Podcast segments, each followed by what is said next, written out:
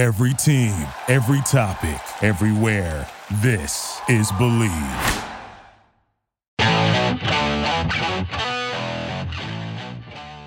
This is Jeff Fedotin with Bleav in Chiefs on the Bleav Network, Kansas City's number one sports podcast network. The only place with a show for every team in KC and more. We believe in our teams. Do you believe? On this week's show, former Kansas City Chiefs offensive lineman Joe Valerio and I analyze position group Joe knows extremely well the Chiefs' offensive line.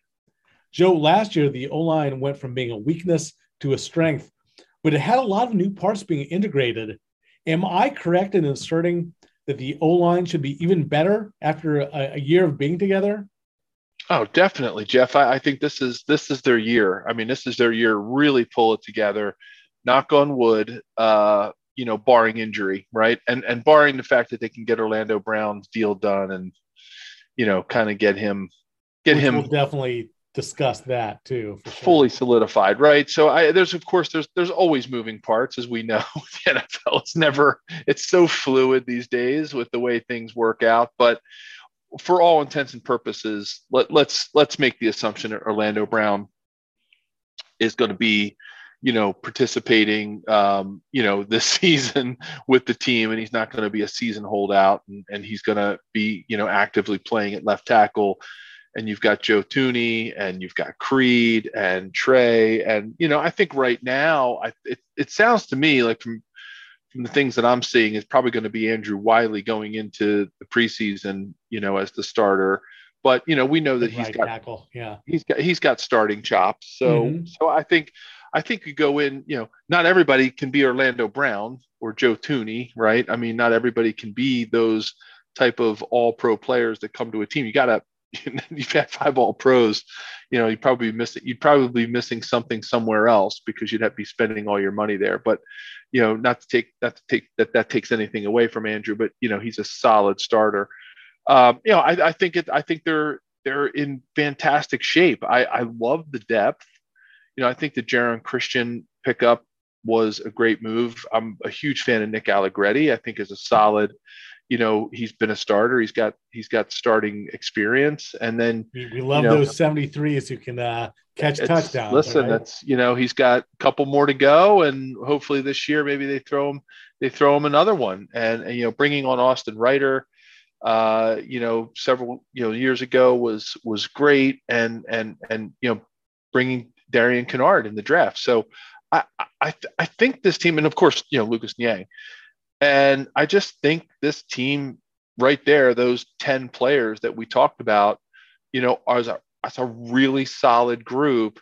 And I'm super excited about the chemistry that has, you know, worked its way through this off season at you know getting to know each other getting to know the plays getting to know each other's idiosync syncretic uh, things that they have to deal with on the field. Uh, I, I, I, just think it's going to be. I just think it's going to be a fantastic year for this team. You know, knock on wood again, barring injury, and making the assumption that Orlando is is you know solidified in there. You know, with some kind of a signing, whether he plays under the franchise tag or you know they sign him to a long term deal. I mean, he's he's gonna he's gonna play, and you know, I, I just don't. I just don't think he's that type of player that's going to do any kind of a holdout or something like that where he would miss a season. Um, you know, because and of that. Before we get to the Orlando Brown situation with the deadline being July 15th, Joe, how much does continuity help? And can you give some examples where there are a couple years for the Chiefs where you guys had kind of the same same five coming back, or maybe even the same seven or so coming back with a couple backups? Yeah, it, it's it's huge. I mean, we had a good run there, you know, from basically, you know, it, it was a little like before I got there in 1991. Um, you know, 1990 was a little tumultuous because Grunhard and and and Dave Szott were just drafted, so they didn't. You know, it took a little bit of time for them to get in the lineup. You know, Tim was backing up Mike Webster, and Dave Szott was working his way into the lineup. You had the old guard Dave Lutz, Rich Baldinger, and John Alt. So everybody was starting to work their way in. The, the old the time, guard. There's there's a was that pun intended, Joe? That that kind of works on multiple levels there. Yeah, exactly. No pun intended, right? No, the old guard, the old tackle, I should have said. uh, yeah, the the old guard. But that but that was a great group to learn from, right? And that's where I think Tim and Dave got so much. They learned so much from Dave Lutz and Rich Baldinger and John Alt, right? Those guys that had been around and been playing a long time. And then started bringing on young players like Derrick Graham. And, and then I came in the next year in 91. And, uh, you know, then, then it, then it really started to solidify and then of course you know when you look at at the team that went you know from 1993 through the late 90s right you, you know you had you know john alt and dave szott tim you know will shields right and you just had this incredible solid you know four all pro type players, um, you know, in one line playing consistently for a long time. Right tackle was probably the place that we we we moved around a little bit, I think, during that time, but we still had we still had good consistency, right? I mean, we Ricky Siglar, uh, you know, had played. Uh, I bounced in there a little bit at right tackle. Um, you know, like I said, Ricky was in there, so we had uh, a little bit of movement at right tackle um, through some of those years. But man, if there was a time that there was a really solid group, it was it was so, starting with that 92 93 year and then going through the late 90s they really really were solid. And then and then you can go on to like the trent green era right Willie Roaf and great offensive uh, line. Brian Waters, and you know when Grunhard had retired and Dave Szott had moved on to the Jets. I mean, there was definitely a changing of the guard there. But again, that was another great group uh, through the Coach Vermeil eras and Gunther Cunningham era after Marty had had had left. Uh, you know, another great group. But I guess really, Jeff, what what I know what you're getting at is when there's consistency and there's offensive linemen that play together, at least a vast majority of them of the five, you start to see offenses build, right? Mm-hmm. You start to see uh, the playbook becomes a little bit easier for everybody to digest when you have an offensive line that's consistent and can do exactly what the offensive coordinator wants them to do, whether it's protection, different types of blocking schemes, zone, you know, players being able to get out in space and pull and and open up the you know uh, the, the the corners a little bit and get out and get out in space. Like it just it, just when you get that rolling on an offensive line and you're not worried about this player and that player and oh gosh is this player gonna you know is this player to get beat on a stack or are we to have to like push our protection to that player no i think a lot of people don't realize what a solid offensive line can do as it relates to being able to, and I use this term a lot, I know I probably overuse it, but open up your playbook. Because if you don't, you get very limited real fast um, when your when your offensive line has to be, I'm going to use this term, accommodated for. Mm-hmm. And and it just it just it just makes an offensive coordinator's life difficult when they can't you know, do whatever they want because there's a missing piece or two, or, you know, sometimes on offensive lines, there could be three missing pieces. And then it just changes everything. It makes everything less effective. So, you know, that's something I hope fans really do look at is is is is follow the offensive line, look for the consistency, look at, at the amount of plays, different plays a team can run because their offensive line is humming and and and kind of hitting on all cylinders it really does it really does change the game jeff. I, and i can tell you that you know from the inside. Having having having had some years where like in 92 we had we were decimated by injuries up front. Um, there was one game i think we've talked about this before in the pod where i was playing center on first and second down and then i would go out and play right tackle in passing situations. Like how crazy is that? Because we were we were we had so many injuries that you know Coach Mudd, you know, Howard Mudd felt like I, you know, I was a decent pass blocker. So I would play center on first and second down, and then I would go out and play right tackle on third down. That's not that's not a recipe for success. You know, I consider myself a decent player, but that's not what I wanted to be doing, and I'm sure that's not what you know Joe Pendry, our offensive coordinator, wanted wanted to be happening at that particular time. Um, you know, and it, it it it just it just changes everything, right? It just it makes things so limiting interesting too when you were talking about kind of your early years with the Chiefs, or you know, after your rookie year, that um, it was such a solid offensive line. Kind of the the part that was reshuffled a little bit, or the question mark, if you will, was right tackle. So some parallels to what the Chiefs are going through uh, now. Not no knock against Wylie or Kinnard. Oh yeah, sure. Kind of the, the in, in, interesting parallel. Our partners at Bet Online continue to be the number one source for all your betting needs and sports info. Find all the latest odds, news, and sports developments, including NBA Summer League, Major League Baseball, latest fighting news, and even next season's early NFL futures. Head to the website or use your mobile device to sign up today to receive your 50% welcome bonus on your first deposit. Just use our promo code BLEAV, B L E A V, to get the bonus and get into the action. Bet online where the game starts. Uh, Joe, we're, we're posting this on July 13th, getting very close to the July 15th uh, deadline for Orlando Brown that you you you referenced. Basically, if the Browns and the Chiefs don't agree on a long-term deal by that date, he plays pretty much likely plays the 2022 season on a one-year franchise tag of 16.7 uh, million, uh, and then then the, the window can open to re- no, uh, to negotiate a deal the following off season. So he can't negotiate during the season. Uh, Joe, you know, I, I did a story on this for Forbes, and it's really interesting. Orlando Brown was interviewing new agents um, the, this this offseason, and he settled on a 27 year old Michael Portner.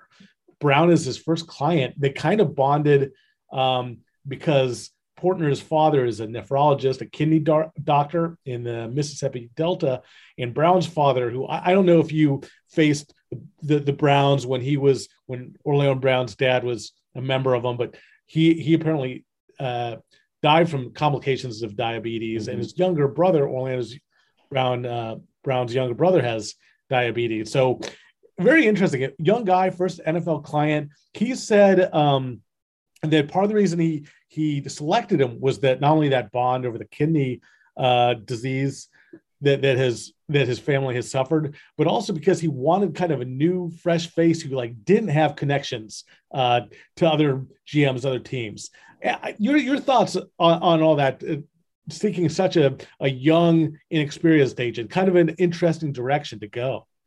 Yeah, it really is. I mean, just you know, just, it's uh, it makes it what what it probably will do and just to, this is like a little bit of an aside now granted there's a relationship there right mm-hmm. and and we we probably don't know that how deep that relationship might be unless you know you've had you know a family member or or several like have been in the brown family case that have dealt with you know the the the ups and downs and and the emotional turmoil that can be that can come around you know major illnesses and, mm-hmm. and a mm-hmm. very premature death like for Orlando Brown Sr. Um, so you know there's there's a there's a lot of uh, uh, you know emotion that goes around it and we just probably don't know the bond that's there and and the, and the familial sort of feeling that they must have and so they he must see something in in in that um, you know, and and I, I you know, I, I, guess it's probably just comes down to that, Jeff. It just comes down to a it's a relationship, right? I mean, that's that's what the player agent, you know, sort of um, eh, the relationship is very emotional, and and it, and it comes that's, down. That's what you had, Joe. You always tell that chili dog story, you know. That I like, uh, listen, you know, Brad Brad Blank and I had a, you know, we just bonded, you know, over over very um, comfortable um, sort of associations that we had, right? With with uh, Brad being very uh, uh, he loved offensive linemen. He had a ton of offensive linemen in his I'll call it his stable of players. He you know he had a lot of players who who played who went through the Ivy League. So I knew that he had a certain amount of confidence and faith in the league, and that you could be a successful NFL player. You know, coming out of the Ivy League, it was just just things that I got, you know, feelings I got for him. Brad was very forthright and honest, and that's what I was looking for. Mm-hmm.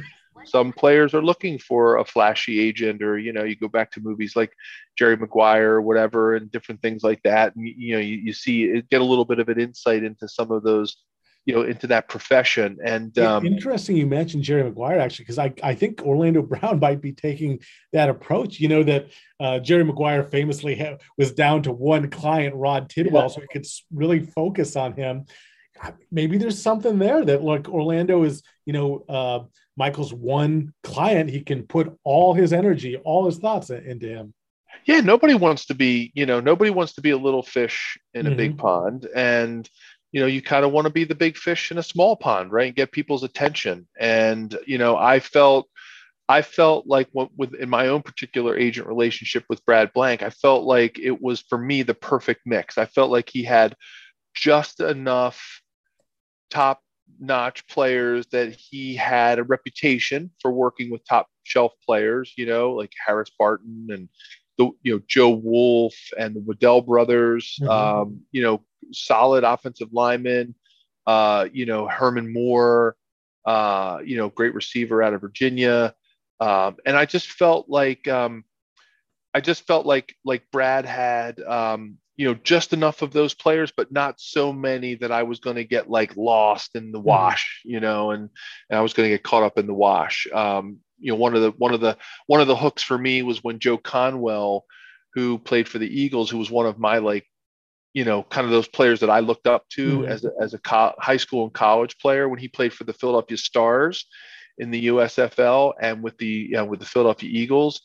Uh, you know, Joe came to my house um, and we talked a lot about Brad, and he was very honest about you know his relationship with Brad and how they had become friends. And he wasn't overselling; he didn't oversell the agent relationship. But I just felt very comfortable with with Joe's uh, perception of of how the agent player relationship should work. You know, he didn't oversell Brad. He didn't say Brad calls me every day and oh my God, you're gonna love working with Brad. He was like, hey, Brad's an honest guy. This is the this is the this is the honest truth about dealing with an NFL agent. They're going to get busy. They might not return your call right away. Remember, this is before, you know, right before cell, cell phones and internet and email and texting and social media. So, you know, he's like, look, you may not return your call right away, but you know, he's always going to get back to you he just gets busy and he's going to find the time. And I just, I don't know. It's just a feeling I got. And I, would imagine that that's what Orlando Brown Jr. is going through right now. He just went through. I mean, think about what this could mean for somebody like that who's 27 years old. And if Orlando Brown signs a, you know, let's just say, let's say he signs a contract and over the course of the next several years, you know, Orlando Brown makes, you know, 150 million dollars, right? Mm-hmm. Gross, right? I mean, agents, you know, at that level are getting paid anywhere from one and a half to three percent when you get a, a, contract that big.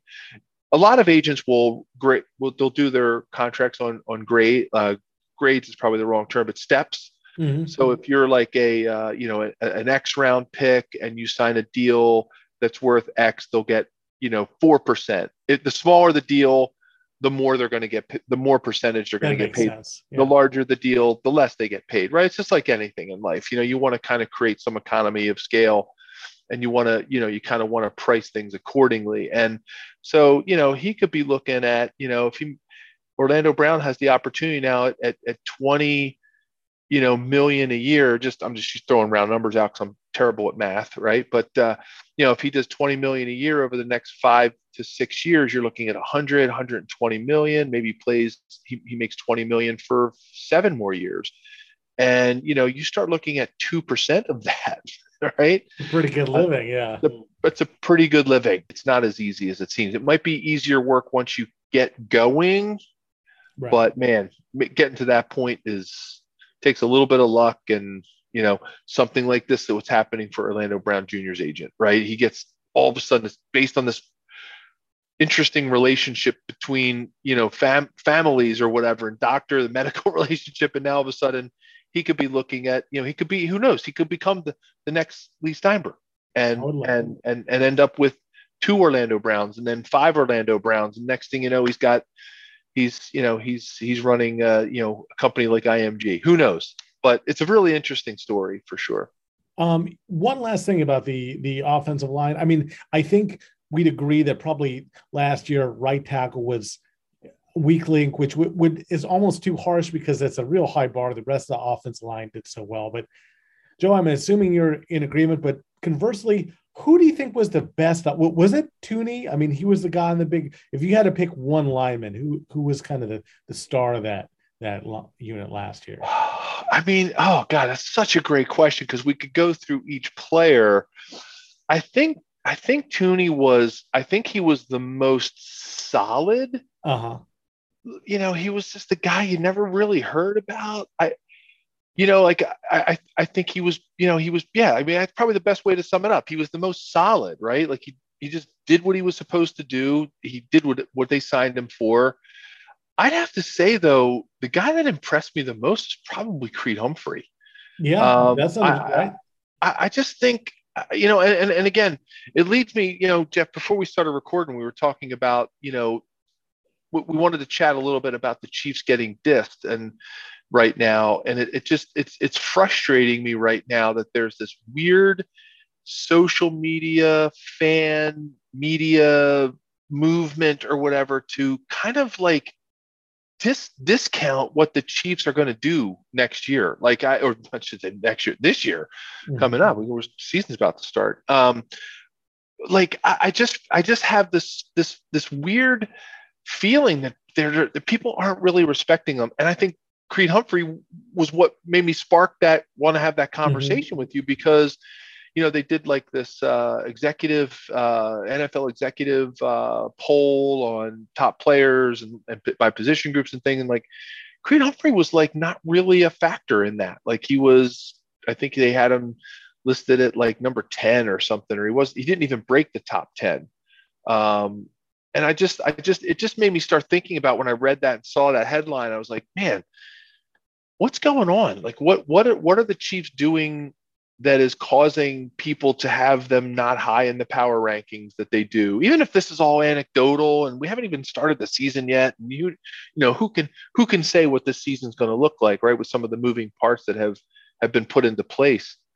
But it's just like come on guys just based on history and what they have done in the offseason you can't you can't deny them or or, or discount what is going to at least on paper where they should be No, you And- know what my theory, Joe, is that if there is a slight diss for the on the Chiefs, it's just that uh, they, they've just been a like I think they're looking at these other teams, the Bills, you know, the other exciting teams in the division who have added so much talent. They're kind of like the shiny new toys. The Chiefs, I think it's just the Chiefs are in a way a victim of their own success in a way that like like they've been around, they've been so good that people kind of forget about. You know, it's they're they're not adding Russell Wilson. You know, they're not adding um, you know Davante Adams. They're not adding Matt Ryan. You know that that that it's it's just that people.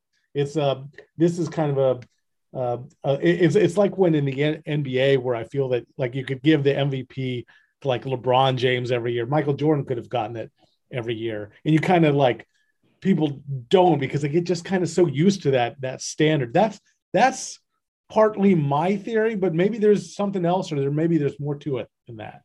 Yeah, I mean, I, I, I, I it, you're right. I think that's a great, a great way to put it, Jeff. Is that everybody's looking at other teams as you know, kind of the shiny new toys, and the Chiefs have basically become, uh, you know, they've become uh, old hat. I don't know what word I'm looking right. That's for. what I guess. was. I'm thinking too.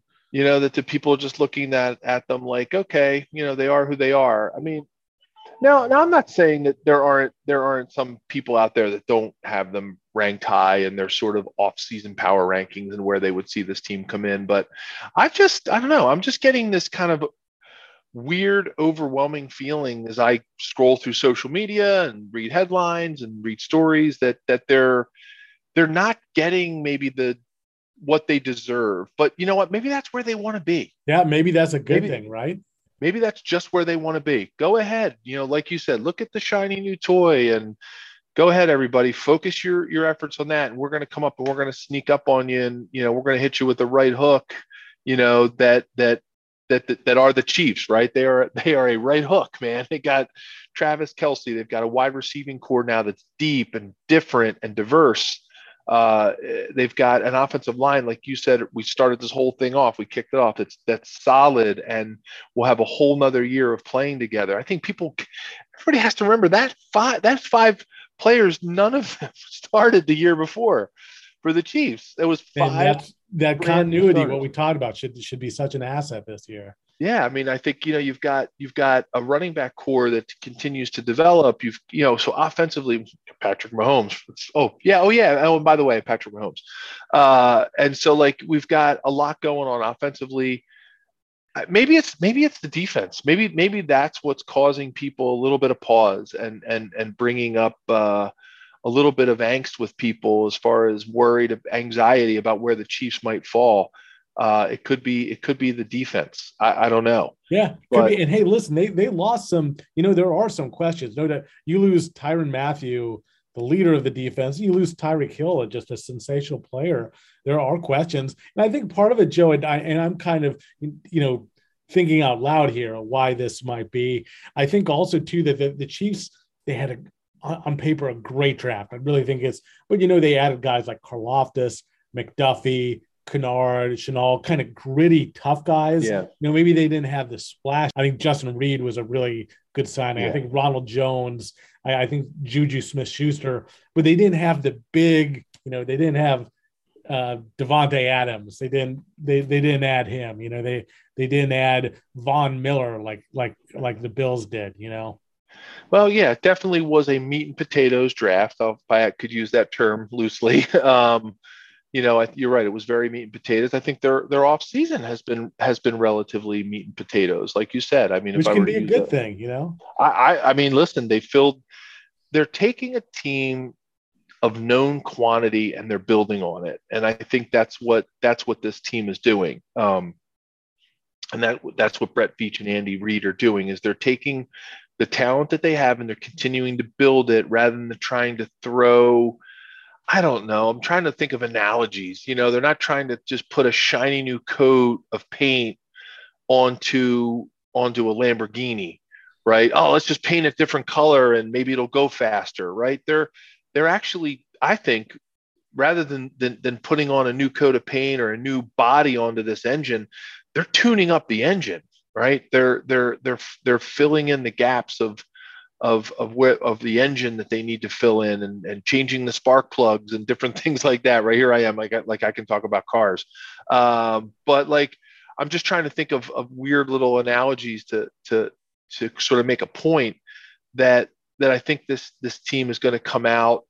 Um, I think they're going to come out swinging. Look, they've got obviously we've talked about this before. It's a known fact that they have the toughest first eight games. If they come out of that, it, you know, watch out because if they come out of those eight games, those first eight games healthy with, you know, six and two, seven and one, you know, maybe even five and three, depending, you know, since it is such a tough beginning of the schedule, look out because they're you know that's what this team does. It look they're like an ai machine. They just they're like artificial intelligence. They just keep learning and learning about how to play. And and i think that's what that's what could happen through those those first eight games so don't number one don't lose heart fans if if if the chiefs have a little bit of a struggle in those first eight games and when i say a struggle they're, they're not going to come out of with a losing record but you know they could come out five and three it could be six and two you know, coming out of those first eight games. But don't lose heart. That's that that is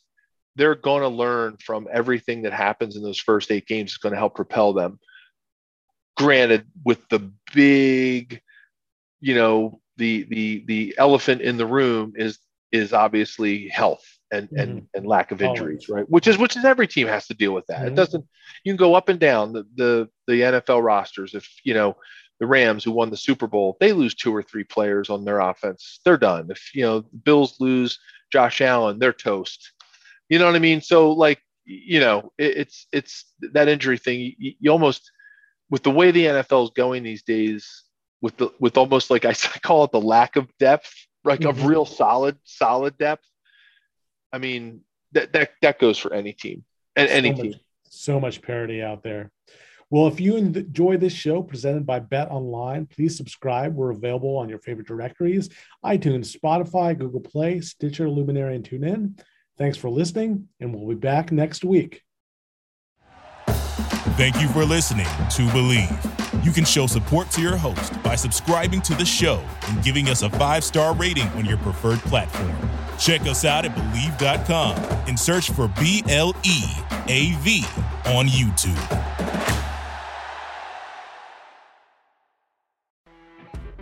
You know, when you're listening to a true crime story that has an unbelievable plot twist that makes you stop in your tracks?